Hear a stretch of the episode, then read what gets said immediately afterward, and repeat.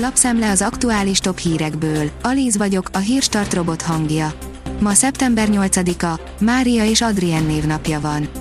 A 24.hu oldalon olvasható, hogy kinőtt egy vendégház Varga Gábor földjén. Hatházi Ákos Cece külterületén fedezte fel az impozáns épületet, amelyért minimum 180 ezer forintot kell fizetni, ha valaki kibérelné. A krónikus osztályok korrupciója nem az oka, csak a tünete az idős ellátás szétesésének, írja a 444.hu.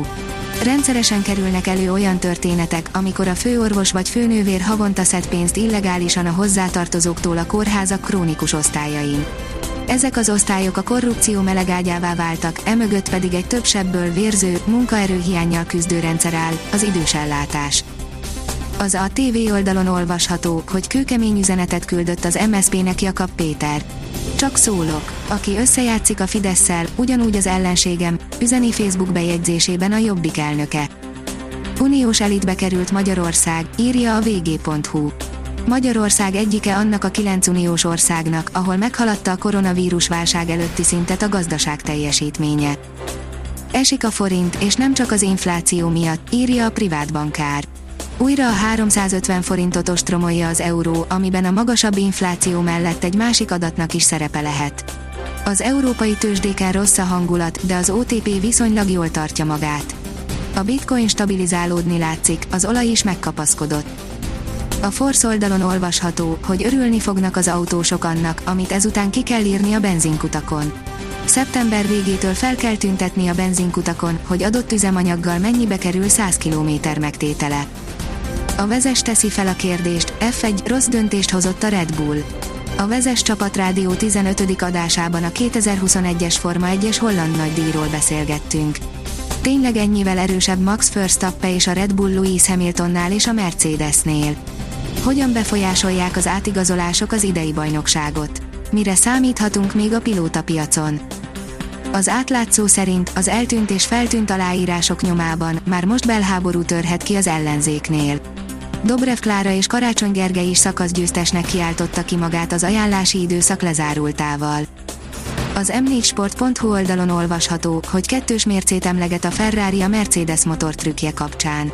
A Mercedes mostani motortrükkjét látva kettős mércét emleget a 2019-es motorjával kínos helyzetbe került Ferrari csapatfőnöke. A napi.hu oldalon olvasható, hogy rávertek a keményen árat emelő lángososokra a Balatonnál. Bár számos vendéglátós a hazai vásárlóerő szűkülésére panaszkodik, a street foodosok ezt a jelenséget nem tapasztalták az idén nyáron. A kitekintő írja, holnap új Covid stratégiát jelent be Joe Biden.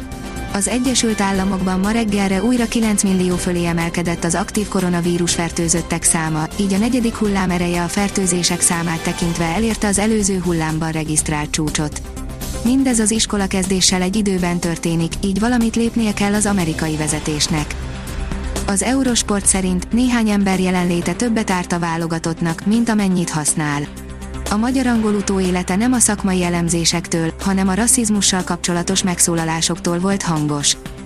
Az m4sport.hu oldalon olvasható, hogy Szalai Ádám ismét a pályán, összeállt az olvasói kezdőcsapat Andorra ellen. 3-5-2 helyett most 4-3-1-2-es felállást választottak az olvasóink.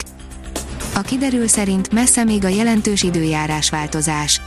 A korán jött őszies fordulatért mosolygós, napfényes idővel kárpótol minket az időjárás, melyet még sokáig élvezhetünk. Kevésbé jó hír, hogy az esőre is sokat kell még várnunk.